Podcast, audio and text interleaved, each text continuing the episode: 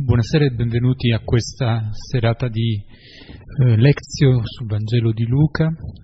Ci prepariamo e ci introduciamo al brano che pregheremo stasera con un salmo.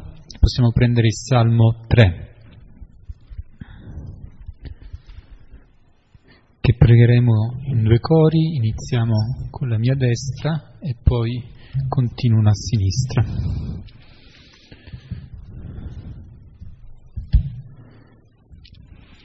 Nel nome del Padre, del Figlio e dello Spirito Santo. Amen. Signore, quanti sono i miei oppressori? Molti contro di me insorgono, molti di me vanno dicendo, neppure Dio lo salva. Ma tu, Signore, sei mia difesa, tu sei mia gloria e sollevi il mio capo. Al Signore innalzo la mia voce e mi risponde dal suo Monte Santo. Io mi corico e mi addormento, mi sveglio perché il Signore mi sostiene. Non temo la moltitudine di genti che contro di me si accampano. Sorgi, Signore, e salvami, Dio mio. Hai colpito sulla guancia i miei nemici. Hai spezzato i denti ai peccatori. Del Signore è la salvezza, sul tuo popolo la tua benedizione. Gloria al Padre, al Figlio e allo Spirito Santo, come era nel principio e ora e sempre, nei secoli dei secoli. Amen. Nel Salterio questo salmo viene indicato come la preghiera al mattino del giusto perseguitato, come le prime parole che vengono rivolte da quest'uomo al Signore nel momento stesso in cui si risveglia e pensa a quello che lo attende, a quello che accadrà nel corso della giornata. E queste prime parole che pronuncia, quelle dei versetti 2 e 3, sono le parole che dicono tutta la durezza della sua situazione, quella che è anche il suo senso di essere forse messo all'angolo, senza tante vie di uscita. Quanti sono i miei oppressori? Quanti? Quasi a far pensare che siano veramente un numero spropositato, eccessivo. Molti contro di me insorgono, molti di me vanno dicendo neppure Dio lo salva. C'è proprio nelle parole del salmista questa immagine molto forte di trovarsi quasi accerchiato da parte di questi che sono i suoi oppressori, messo in discussione, tutti i suoi punti di riferimento sono capovolti, sono messi in una situazione di tensione. Anche quello che è il punto centrale nella sua vita, perché quello che dicono i suoi oppressori è che neppure Dio lo salva. Nelle parole di questi suoi nemici viene messo in discussione anche la centralità della sua relazione con il Signore. Il Signore non si prenderà cura di lui, il Signore non gli verrà in soccorso. Anche quello che è il bene più grande, più prezioso, quel bene che noi riconosciamo perché lui si rivolge al Signore al mattino, anche quello viene messo in discussione. Quindi è come se tutto nella sua vita venisse attaccato. Ma è proprio dopo aver dato voce a questa profonda situazione di malessere che poi il suo parlare cambia, le sue parole dicono qualcos'altro. Riconoscono nel Signore la sua difesa, la sua gloria, colui che solleva il suo capo. Se gli altri si sollevano contro di lui, ecco che è il Signore che solleva il suo capo. Altri lo contestano e il Signore invece si fa presente come scudo, come rifugio, per cui possa lui resistere, possa stare forte. Al Signore si rivolge e lui gli risponde. se gli altri dicevano che Dio non lo salva, ecco che c'è la smentita, perché la parola del Signore gli è rivolta. E l'esperienza che il salmista riferisce è quella di una notte trascorsa nel sonno, quindi la notte, l'essere anche in questa condizione di abbandono e di essere quindi alla mercé di chi potrebbe fargli del male, in cui nulla succede, perché il Signore è con lui, il Signore lo sostiene, e quindi può arrivare a dire non temo. Possono essere tanti quelli che mi circondano, che si accaniscono contro di me, ma io non temo. E se loro dicono il Signore non lo salva, ecco che il salmista dice Signore salvami. Il salmista esprime con la sua voce quello che è una verità profonda della sua vita, non si affida a quelle che sono le voci di chi gli sta intorno, non si lascia portare lontano, distrarre da queste voci. E lo ripete 2 volte, al versetto 8 come richiesta e al versetto 9 come affermazione: del Signore è la salvezza. E conclude con una preghiera che non è più solo per sé, ma per tutto il popolo, perché questo Signore che salva è un Signore che non salva soltanto il salmista, ma tutti.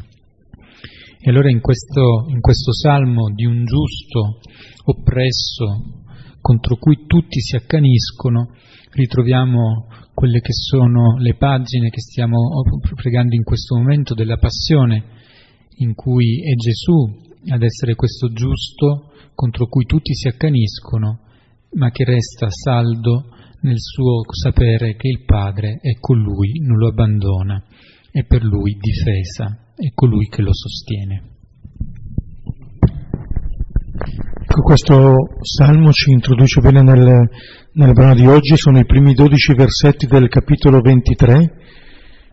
Cominciamo questa sera il penultimo capitolo del Vangelo di Luca.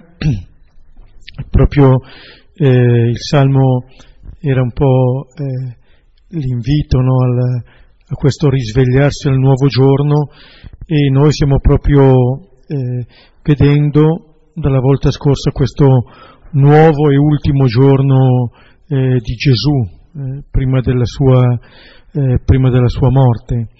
Avevamo visto all'inizio la convocazione di Gesù davanti al Sinedrio, quindi un primo processo, chiamiamolo così, Gesù che è stato chiamato a dare testimonianza davanti all'autorità per quanto riguardava Israele. Però abbiamo visto che la testimonianza di Gesù era stata una testimonianza particolare, nel senso che aveva messo in evidenza l'intenzione non retta di coloro che lo interrogavano, e lui aveva solamente risposto che appunto lui è il Figlio di Dio di fronte ad una domanda. Quindi l'affermazione massima della divinità di Gesù ribadita però di fronte ad un gruppo di persone che non erano tanto interessati a conoscere la verità quanto a condannare Gesù. Allora essere il Cristo, cioè il Messia, il Figlio dell'uomo, il Figlio di Dio, tutte queste confessioni che vengono fatte non hanno però di fronte a loro delle persone disposte ad accoglierle. E adesso continua questa giornata di Gesù, non più in presenza del Sinedrio, ma vedremo il primo incontro con Pilato e l'incontro con Erode.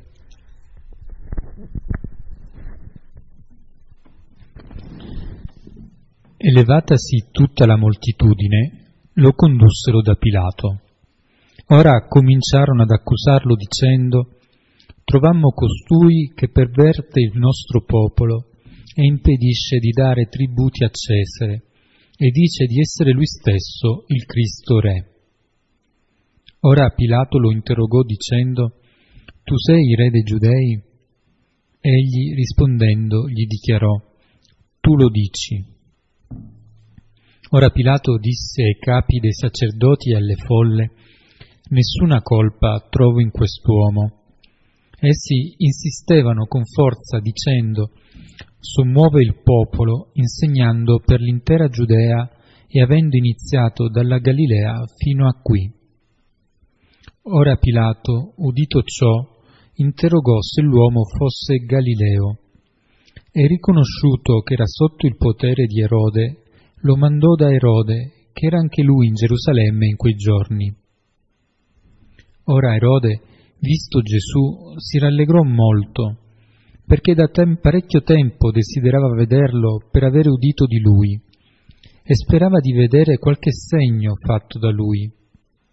Ora lo interrogava con parecchie parole, ma egli nulla gli rispose. Ora i capi dei sacerdoti e gli scribi stavano ad accusarlo con violenza. Ora Erode, con le sue truppe, avendolo nientificato e deriso, rivestito di una veste candida, lo mandò a Pilato. Ora in quel giorno Erode e Pilato divennero amici l'un l'altro, poiché prima erano in inimicizia tra loro. Questo è appunto il racconto di questi primi versetti con due incontri. Il primo incontro con Pilato, il prefetto di Roma, il governatore romano, e poi quello con Erode, il principe che aveva potere sulla Giudea. Di fatto vediamo anche un viaggio di andata e ritorno da Pilato a Erode. La volta prossima appunto ci fermeremo sul secondo incontro con Pilato. E vediamo che di fronte a Gesù ci sono tre categorie di persone, tre personaggi. La prima è quella delle autorità del Sinedrio, che una volta che hanno terminato la convocazione presso di loro, portano appunto Gesù da Pilato. Il secondo è Pilato. Per Pilato abbiamo ascoltato, Gesù è un uomo, quest'uomo qui, ma è una persona per lui innocente e irrilevante. E poi c'è Erode che avevamo già incontrato nel Vangelo di Luca, che aveva già manifestato il desiderio di incontrare Gesù, di vedere Gesù. Quello che possiamo scorgere è che quello che avviene in questi versetti non è solamente uno svolgimento, giudiziario, non è che tanto interessi lo svolgimento del processo, ma siamo qui in presenza di Gesù nei confronti di queste persone e Gesù che invita queste persone, anche col suo silenzio o con le sue pochissime parole, a prendere posizione. Cioè sembra che al di là dello svolgimento processuale, quello che interessa è la relazione che si stabilisce tra queste persone. Quello che è accaduto nel cenacolo tra Gesù e i suoi discepoli può accadere anche qui. Prendete e mangiate. Cioè anche a queste persone Gesù offre una possibilità di incontrare la verità di Gesù, ma anche la verità di loro stessi. Cioè, il processo di Gesù sfocerà certo in una condanna, però si arriverà a questo dando la possibilità che alcune relazioni vengano modificate, anche con le persone stesse. Sarà lasciato poi alla persona di vedere appunto quale grado di accoglienza darà questa verità. Però quello che Luca presenta è Gesù, uomo libero, che incontra altre persone che libere non sono ancora. Per dirla con le parole del Gesù di Giovanni, conoscerete la verità e la verità vi renderà liberi. Giovanni 8,32, che però appunto questa verità necessita di persone disposte ad accoglierla, persone cioè che si mettano in discussione, in questione. Già Gesù l'aveva richiamato nel Sinedrio, mettendo in evidenza la loro indisponibilità. Anche se ve lo dico non mi crederete, se vi interrogo non mi risponderete. Ecco, allora la verità necessita di questi interlocutori, disposti perlomeno a mettersi in gioco.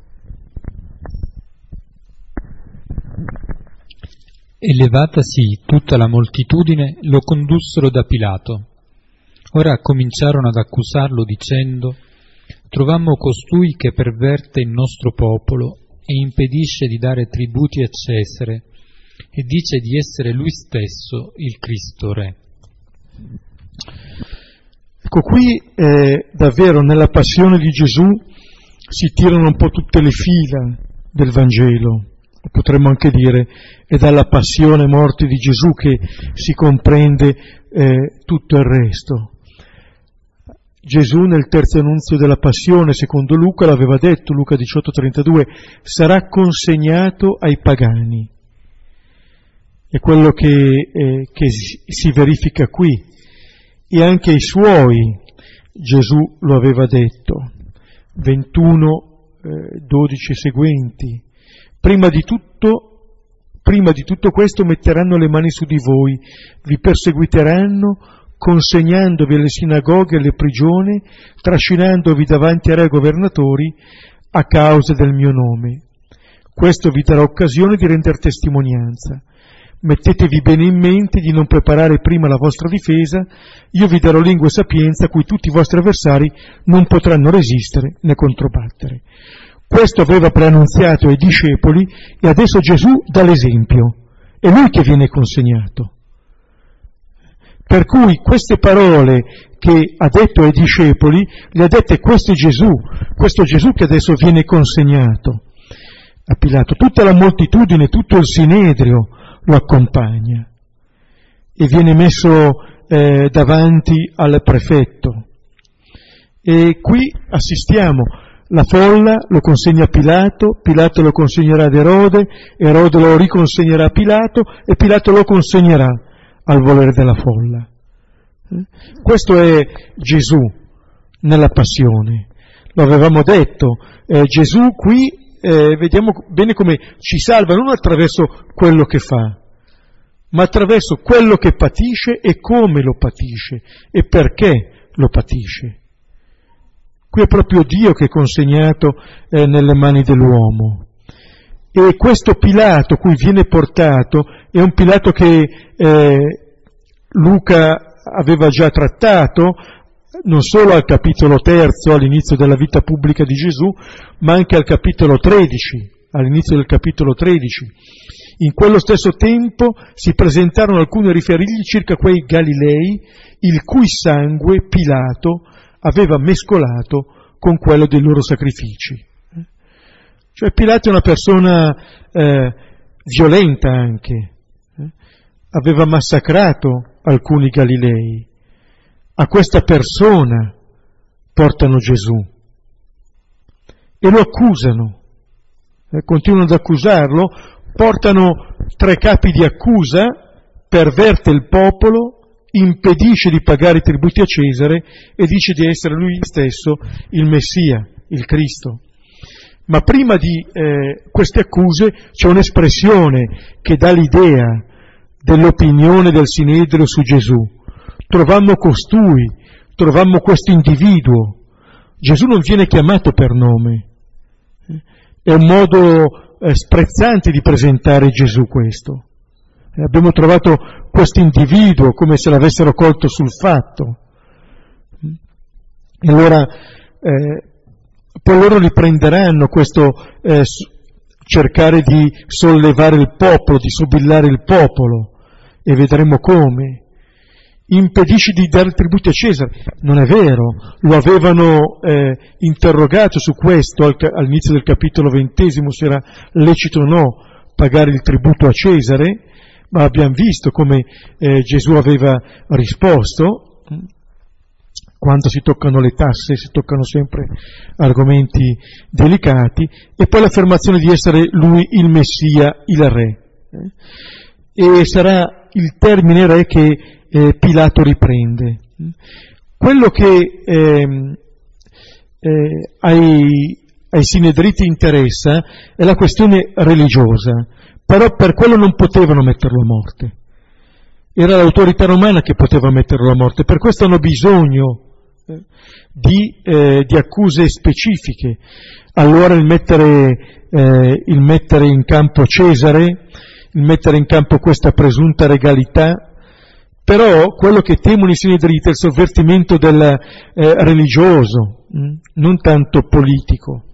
Cioè giocano sul piano politico, ma il loro interesse è altrove, mostrando in questo modo anche la poca sincerità di queste persone. Vogliono arrivare al loro scopo e per questo cercano di portare Pilato, di portare questo governatore romano dalla loro parte.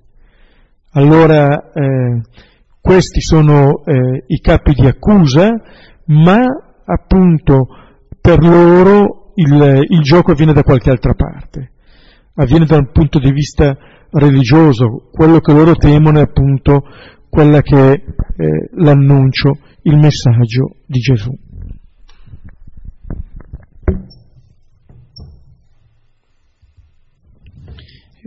Proprio su questo aspetto fa veramente impressione come la decisione di portare Gesù davanti a Pilato era scattata dopo che lui si era riconosciuto essere figlio di Dio, quindi per un'affermazione forte sotto il profilo proprio del senso pieno della sua identità, e loro poi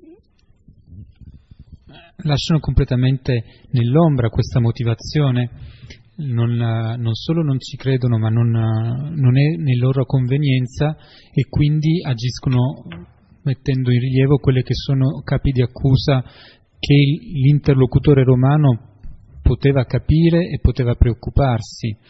C'è questo calcolo che viene portato avanti dagli uomini del Sinedrio, sia nell'incontro con Gesù prima che poi nel presentare la questione a Pilato.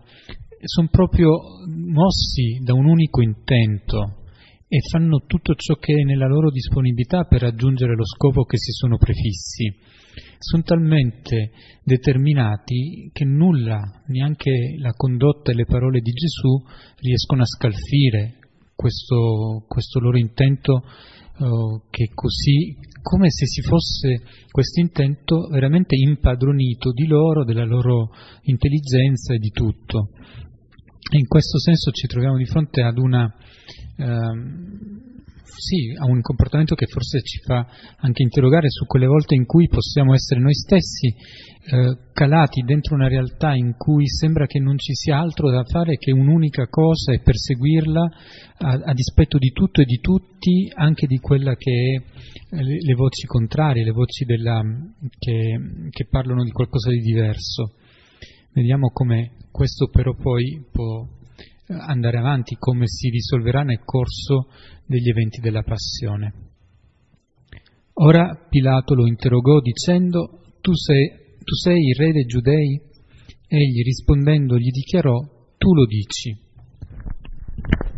Ecco, Pilato interroga, Pilato cerca di comprendere. È già un passo avanti rispetto all'atteggiamento della moltitudine che accusa.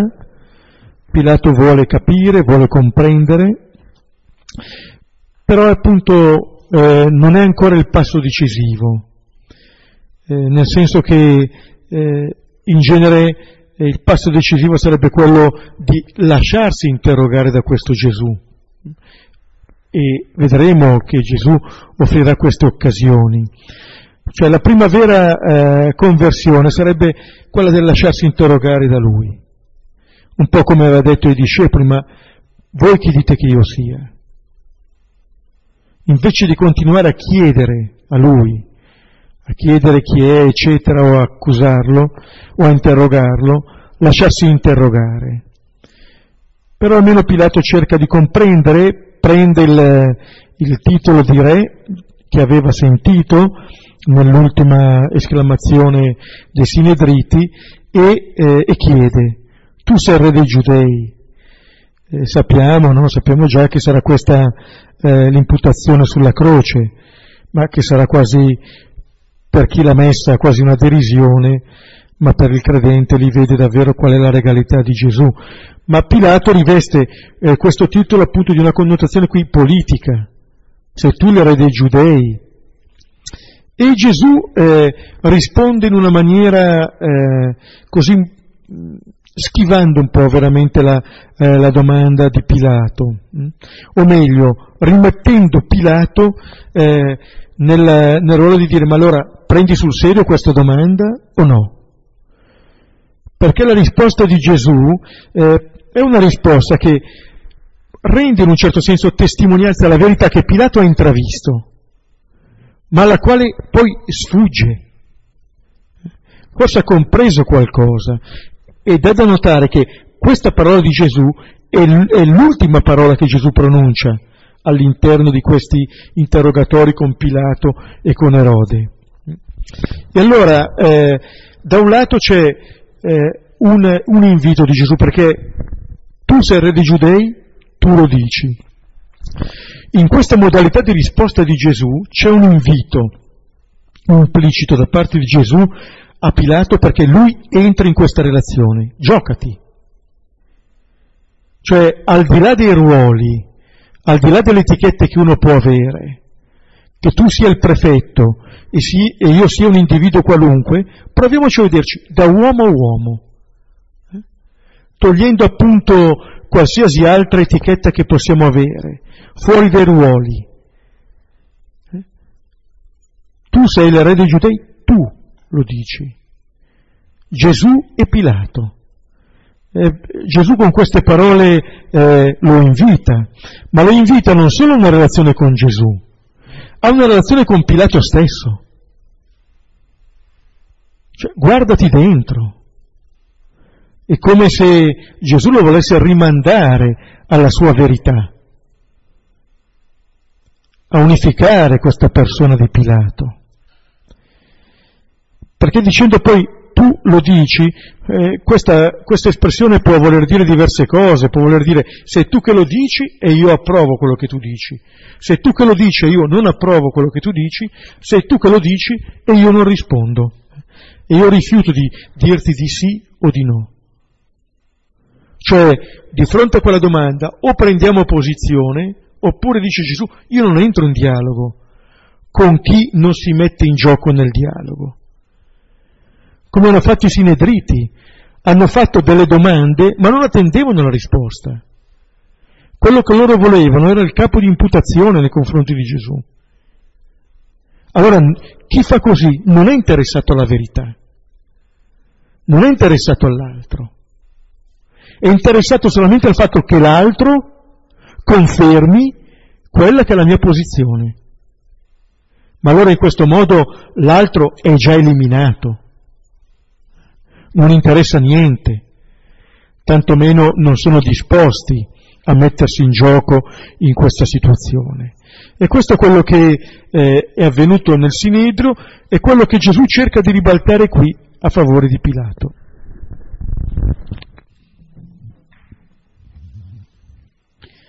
Ora Pilato disse ai capi dei sacerdoti e alle folle: «Nessuna colpa trovo in quest'uomo». Essi insistevano con forza dicendo: «Sommuove il popolo insegnando per l'intera Giudea e avendo iniziato dalla Galilea fino a qui». Ecco, Pilato, uomo abituato a mantenere l'ordine, tra l'altro in una regione non proprio tranquilla, è uno che non si lascia raccontare frottole, in un certo senso, e si rivolge subito a chi l'ha portato, dicendo che in quest'uomo non trova nessuna colpa. Cioè, per Pilato Gesù è innocente, smaschera subito la menzogna dei giudei. Può non comprendere la risposta di Gesù, ma comprende benissimo la malizia di chi l'ha portato. E non sappiamo se questa dichiarazione di innocenza è un primo modo, con cui una prima scappatoia con cui Pilato cerca di liberarsi di Gesù. Però lui afferma questo. E invece gli avversari non si danno per vinti. E riprendono la prima, diciamo, delle accuse. È uno che sommuove il popolo, Certo, questa sommossa parte da un insegnamento, non viene accusato Gesù di avere radunato intorno a sé chissà quali forze. Anche quando l'hanno arrestato non ha risposto con la violenza, anzi ha addirittura rimproverato i discepoli di usare la spada e ha guarito il servo del sommo sacerdote. Per cui riesce difficile capire che tipo di sommovimento c'è. Però forse questa accusa nei confronti appunto di Gesù dice una verità, perché questo insegnamento di Gesù sovverte delle verità che davano per scontate, capovolge l'immagine di Dio che avevamo, cioè da un punto di vista politico non sovverte un bel niente, potremmo dire. Da un punto di vista religioso sovverte tanto, e allora da qui eventualmente poi cambieranno anche le cose a livello di relazione. Però appunto quello che gli accusatori mostrano è che questo che dice Gesù fa paura, e tutto il suo insegnamento dalla Galilea fino a qui, in tutto il cammino di Gesù, queste persone hanno incontrato questa dottrina che fa paura. Ripeto, Gesù non ha osteggiato nessuno con la violenza, ma fa paura questo invito alla verità da parte di Gesù. È da questo contatto con la verità che le persone vogliono difendersi. È come se questo che fa Gesù e che sta facendo anche in questo momento di fronte a Pilato sia qualcosa di troppo grande che non sono in grado di accogliere, per questo lo vogliono eliminare. Allora questa insistenza anche con forza, non mollano la presa, vedremo, andranno anche da Erode questi accusatori. Non vogliono perdere la presa su questo Gesù, lo vogliono davvero eliminare. Ma allora che cos'è che fa paura di questo Gesù? Che cosa li spaventa? Di quest'uomo che è lì condotto da una parte all'altra, che non parla neanche più.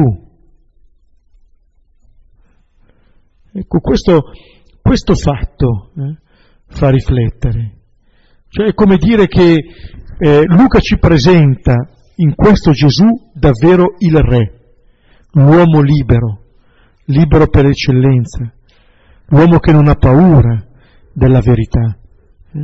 E questa figura, così punto legata, condotta di qua e di là, questa figura fa paura. Sembra che ci si debba difendere da questo uomo inerme.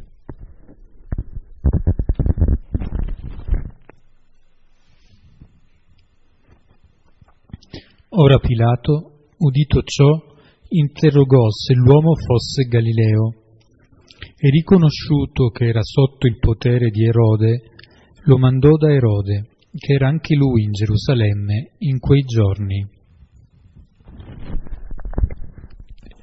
Pilato si aggrappa sempre a quello che gli altri dicono. Prima ha parlato del re, tu sei re dei Giudei. Dalla Galilea fino a qui, allora adesso chiede ancora se l'uomo è Galileo. E la Galilea ai tempi di Gesù, ma anche dopo, rappresentava un po', diciamo, il focolare della resistenza contro Roma, violenta. E allora ecco che gli si presenta, gli preparano quasi servita su un piatto una possibile scappatoia.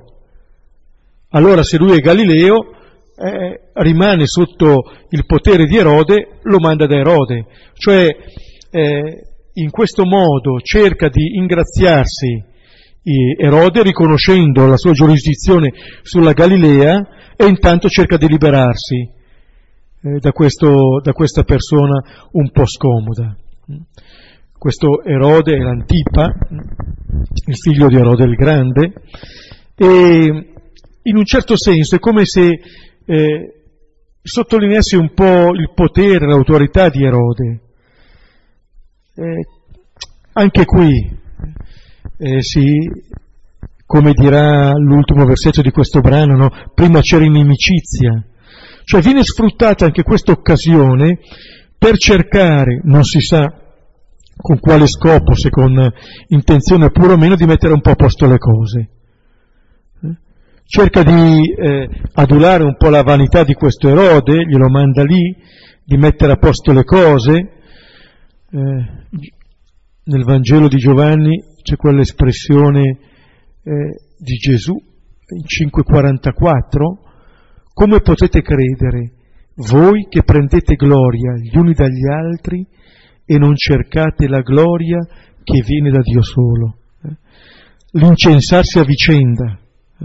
Riconosco il tuo potere, ti mando questa persona perché riconosco te, eccetera. E però in un certo senso vuole liberarsi di questa persona. Erode si trova in Gerusalemme in quei giorni. Anche queste circostanze qui, far tesoro delle circostanze qui, sono i giorni della festa di Pasqua. C'era andato quei pellegrini anche lui a Gerusalemme, Erode, e lì Pilato glielo manda, quella che sarà la preghiera negli Atti degli Apostoli, capitolo 4, versetto 27: davvero in questa città si radunarono insieme contro il tuo santo servo Gesù, che hai unto come Cristo Erode e Ponzio Pilato. Contro questo povero uomo si allenano anche i potenti. Anche coloro che prima erano nemici tra di loro cercano di diventare, se non proprio alleati, almeno complici contro di lui. E Luca ne aveva già parlato di questi due già anche insieme al capitolo 13, avevo citato prima i primi versetti di quel capitolo 13, in cui appunto si ricordava il massacro perpetrato da Pilato. Ma sempre quel capitolo 13, verso la fine, dal versetto 31, quando gli viene detto Gesù: parti e vattene via di qui perché Erode ti vuole uccidere, e gli rispose: andate a dire a quella volpe, ecco, io scaccio i demoni e compio guarigioni oggi e domani, e il terzo giorno avrò finito, però è necessario che oggi, domani e il terzo giorno io vada per la mia strada. Quel capitolo 13 comincia con Pilato e termina con Erode. E non per nulla in quel capitolo 13 Gesù parlava anche della parabola del granello di senape, del lievito. Cioè, di fronte a questi potenti che sembrano racchiudere tutta la storia, in realtà quello che Gesù fa è quello del presentarsi come lievito, come granellino di senape.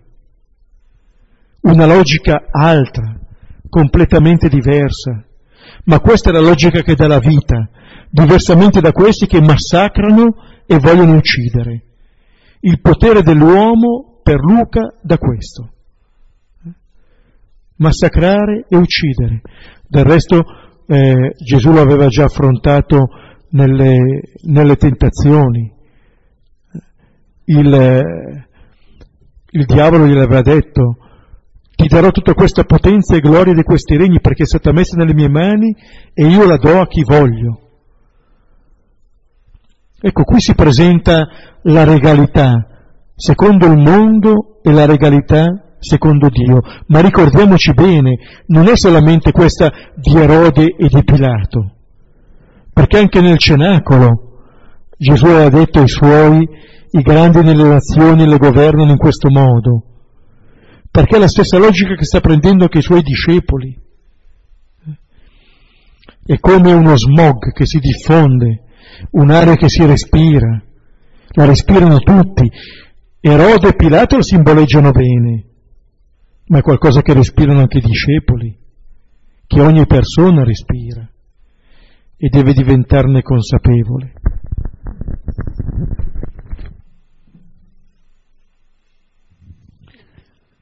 Ora Erode, visto Gesù, si rallegrò molto, perché da parecchio tempo desiderava vederlo per avere udito di lui, e sperava di vedere qualche segno fatto da lui, Ora lo interrogava con parecchie parole, ma egli nulla gli rispose. Ecco, Erode si rallegra, però ci dice Luca non tanto perché Pilato glielo ha mandato, per il gesto di Pilato, ma perché da parecchio tempo desiderava vederlo. Infatti Luca ce l'aveva già detto al capitolo 9, versetti 7-9, quando Erode ha sentito parlare di quegli avvenimenti, Giovanni l'ho fatto decapitare io, che dunque costui del quale sento dire tali cose, e cercava di vederlo. E non gli sembra vero adesso di vederlo. E si rallegra. Stesso termine che si usa, che usa l'angelo per Maria, rallegrati. Ma di che cosa si rallegra? Qui innanzitutto quello che Luca mette in evidenza è il vedere Gesù. Però c'è uno slittamento. Visto Gesù, desiderava vederlo, sperava di vedere qualche segno fatto da lui. Ecco qui, passa dal vedere Gesù al vedere qualche segno compiuto da lui. Ora dall'altro uno può dire sì, il segno può confermare l'autorità di questa persona che ho davanti, ma già Gesù ha detto che a questa generazione nessun segno sarebbe stato dato se non il segno di Giona, capitolo 11, versetto 29. Però se notiamo, questa richiesta di Erode non è poi così lontana da tante nostre richieste. Cioè, questo passaggio dal vedere Gesù al vedere un segno compiuto da lui ci fa vedere che Erode non è tanto interessato a Gesù, ma è interessato dei segni. Come dire, guarda Gesù, non è che io voglio vedere te, io voglio vedere dei segni che tu compi. Non è che io vado dal Signore per stare con il Signore, ma perché il Signore mi dia questo, questo e questo. Anche in queste richieste, come dire, noi possiamo piegare il vedere il Signore al vedere qualcosa di Lui. Come dire, Erode vuol vedere qualche cosa che gli risparmi la fatica del rischio personale e dell'impegno della fede.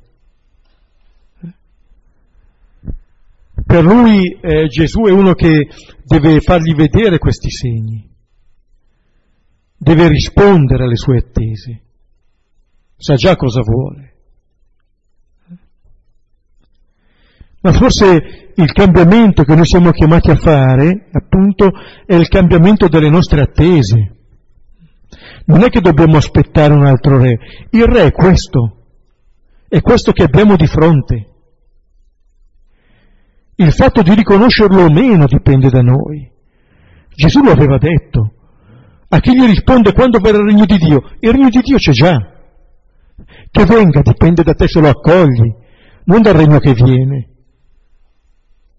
Il regno di Dio è in mezzo a voi, è dentro di voi. È questo che sta dicendo anche ad Erode, che lo interroga con parecchie parole. Sembra non dar tregua a Gesù. Ma Gesù non gli risponde nulla. Ma in questo silenzio di Gesù, Gesù mostra la sua regalità.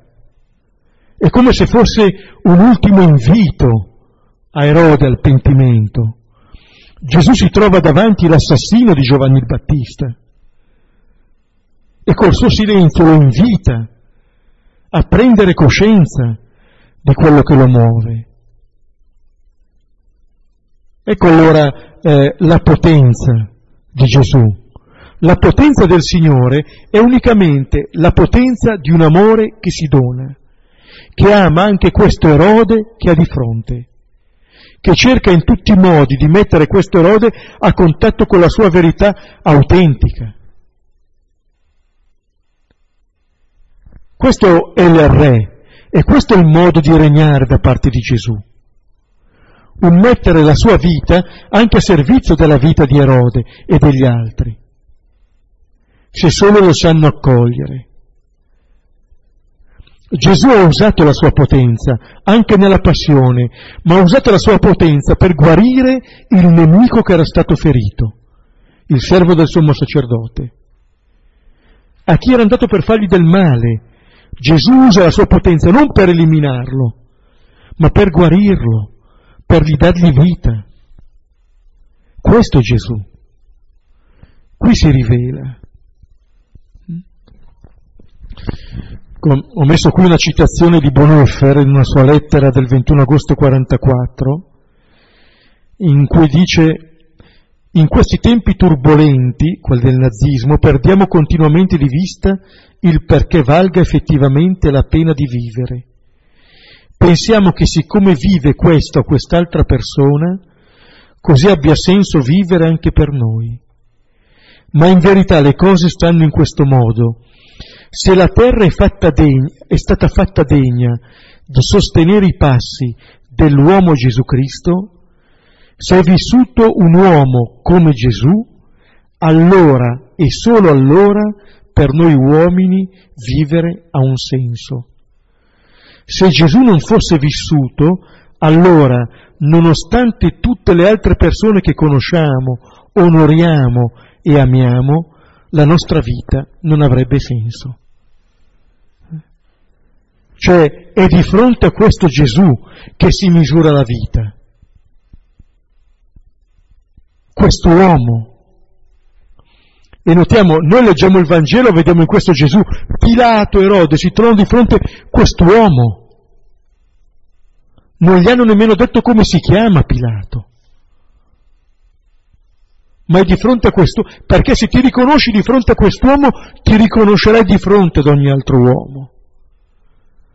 Se prendi sul serio quello che quest'uomo rappresenta, allora davvero è la possibilità di renderti conto della grandezza di questa chiamata.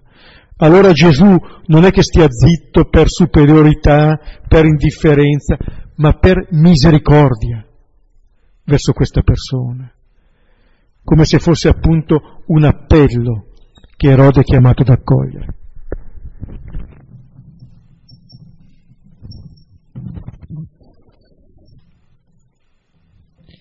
C'è un altro incontro nel Vangelo di Luca che ha delle dinamiche simili a questo tra Erode e Gesù, ed è al capitolo 19, quando Zaccheo, capo dei pubblicani, cerca di vedere Gesù. Anche lì abbiamo un uomo che nella sua città ricco, temuto, forse anche odiato, e che è attratto da quello che ha sentito dire su Gesù e cerca di vederlo. Qual è la differenza tra Zaccheo ed Erode? Che Zaccheo lascia la sua casa per cercare di vedere Gesù. Beppe ce l'ha ricordato come questo desiderio di Erode di vedere Gesù non è soltanto in questo momento della passione, risale da tempo. Ma Erode non ha fatto nulla per andare incontro a Gesù, non ha fatto nulla per vedere e sentire quello che quest'uomo di cui tutti gli parlano, cosa effettivamente dice, cosa effettivamente fa. Invece Zaccheo lascia la sua casa e con tutte le sue precauzioni, andando su quest'albero, lui comunque si sbilancia, comunque mostra un desiderio che lo porta ad andare verso Gesù. E questo è quel minimo di apertura che permette poi a Gesù di non restare in silenzio come di fronte ad Erode che tanto parla, ma essere lui a rivolgere la parola a Zaccheo che nulla ha detto, di alzare gli occhi, cercarlo e chiamarlo per nome. Veramente al Signore basta un minimo di desiderio sincero di incontrarlo per poter farsi presente nella nostra vita. E ora concludiamo con gli ultimi versetti. Ora i capi dei sacerdoti e gli scribi stavano ad accusarlo con violenza. Ora Erode con le sue truppe, avendolo nientificato e deriso, rivestito di una veste candida, lo mandò a Pilato. Ora in quel giorno Erode e Pilato divennero amici l'un l'altro, poiché prima erano in inimicizia tra loro. Coloro che accusano Gesù continuano, anche con violenza, lo hanno accompagnato da Pilato, poi lo accompagnano da Erode, appunto non vogliono che Gesù sia sciolto da queste accuse e sono accaniti nell'accusarlo.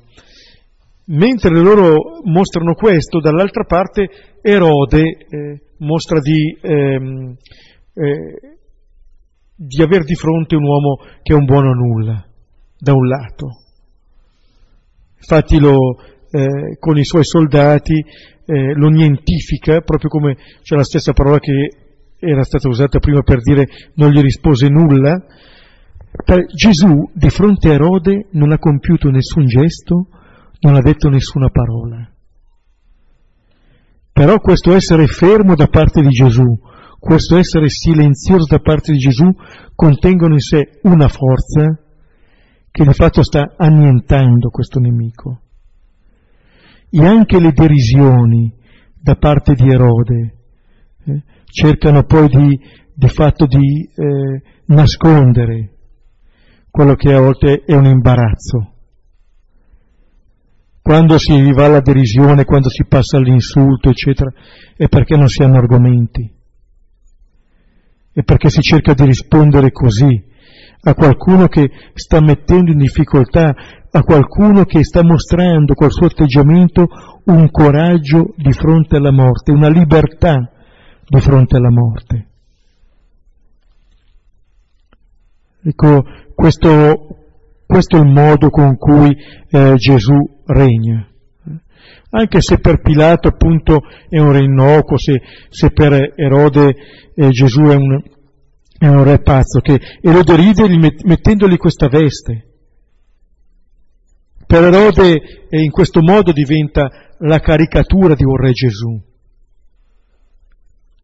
ma per il credente questo è davvero il re. Gesù regna così. Questo è il modo di regnare di Gesù, diversamente dal modo di tutti gli erodi di questo mondo. E questo è ciò che Gesù, la grandezza di ciò che compie Gesù. Questo patimento di Gesù nella sua carne vale più di tutti i miracoli di Gesù. In questo modo Gesù ci salva, in questo modo, in silenzio, senza rispondere al male con il male, ma portandolo su di sé. Quello che il Battista dice nel primo capitolo del Vangelo di Giovanni: ecco l'agnello di Dio che prende su di sé il peccato del mondo. Ecco, Gesù qui lo prende su di sé e lo prende su di sé e lo porta, anche questo andirivieni. Pilato lo manda da Erode, Erode lo rimanda da Pilato, come se fosse un giocattolo nelle mani di questi potenti. Ma in un certo senso la speranza è che qualcuno si renda conto di questo Gesù,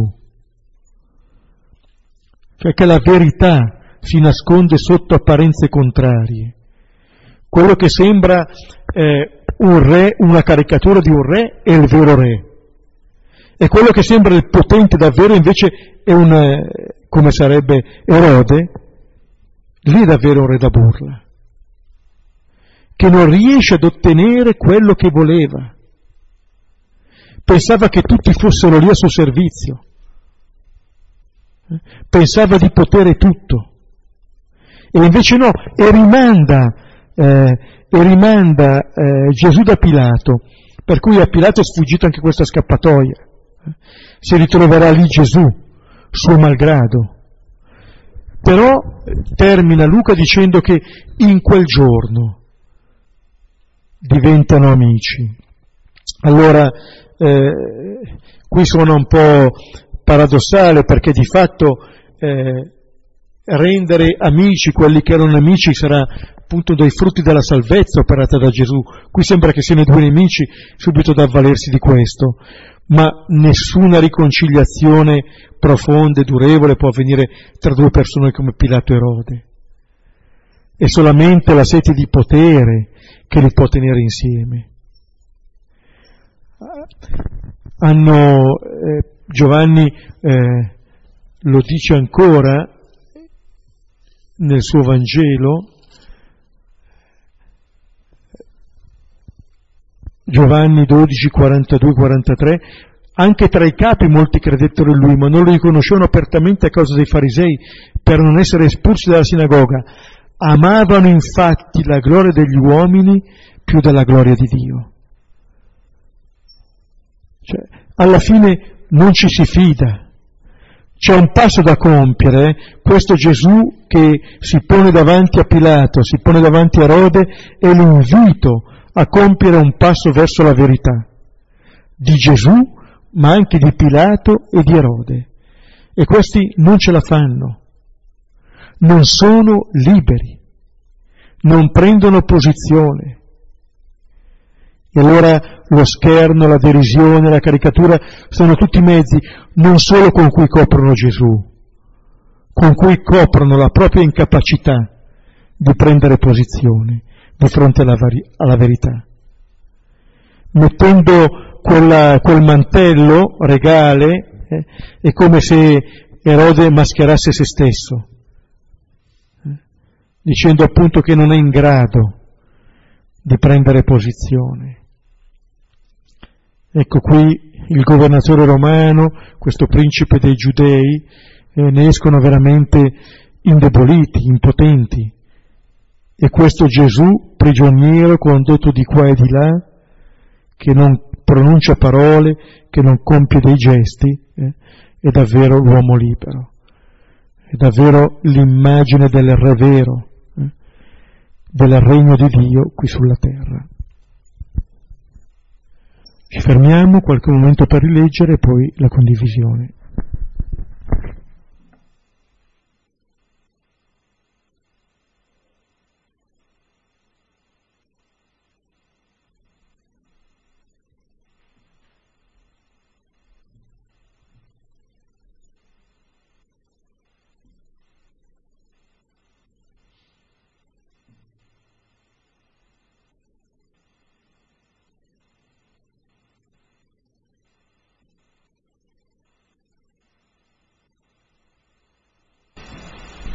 Sono venute in mente due cose. La prima, quando Peppe tu parlavi di Zaccheo e dicevi che è bastata questa disponibilità, e poi che mi ha colpito che in effetti nel brano di Zaccheo c'è ancora Gesù che alza lo sguardo, e di questo sguardo che parlavamo anche l'altra volta, quando il volto di Gesù invece era coperto, quasi che per proprio impedire la relazione con lui. E poi c'è una parola che in me è risuonata tanto oggi, che è la parola della verità, e anche a me veniva in mente Giovanni 8, no? Restare nella sua parola, diventare discepoli, conoscere la verità e la verità vi farà liberi. E sempre Giovanni nel processo davanti a Pilato, che è lungo, a un certo punto al capitolo 18 al versetto 38 gli dice Pilato che cos'è la verità, c'è questa domanda sulla verità. E in Giovanni il processo davanti a Pilato è lungo, e c'è questo continuo movimento tra Pilato che è dentro con Gesù, poi esce, poi rientra, è proprio un andirivieni. E mi dicevo che anche oggi, col fatto che insomma Gesù è prima da Pilato, poi Erode, poi ritorna, che negli altri c'è quasi una sorta di movimento che dice un po' forse anche il non essere saldi nella verità, invece Gesù che è in silenzio, ma metta proprio anche l'immagine di una solidità. E così mi veniva in mente di nuovo il brano di Matteo dopo il discorso della montagna, che è l'uomo che costruisce sulla roccia che rimane saldo.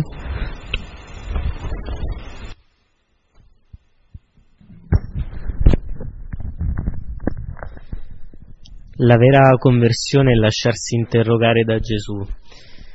Mentre lascio risuonare queste parole, la memoria mi riporta sulle rive del mare di Tiberiade, presso il fuoco di brace su cui Gesù ha appena cucinato del pesce per i suoi compagni. E lo sguardo si posa su Pietro, che si lascia interrogare e disarmare dalla triplice domanda di Gesù: Simone, figlio di Giovanni, mi ami più di costoro? Allora vorrei che noi potessimo, come Pietro, diversamente da Pilato e da Erode, superare la paura di confrontarci con la verità di Gesù e soprattutto di noi stessi.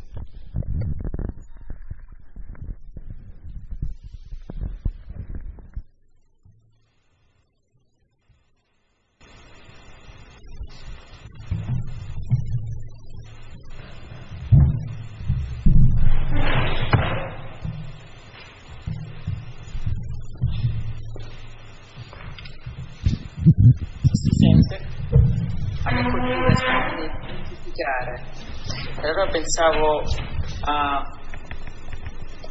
come mi identifico all'immagine di Dio in me tutte le volte che appunto il mio pensare, il mio agire è secondo il mondo invece che secondo l'accogliere l'amore di Dio. Come questo delle volte succede anche nelle nostre comunità, nelle nostre chiese, ma sempre a partire da noi stessi. Questo termine nientificare, ecco, mi ha colpito particolarmente. Grazie.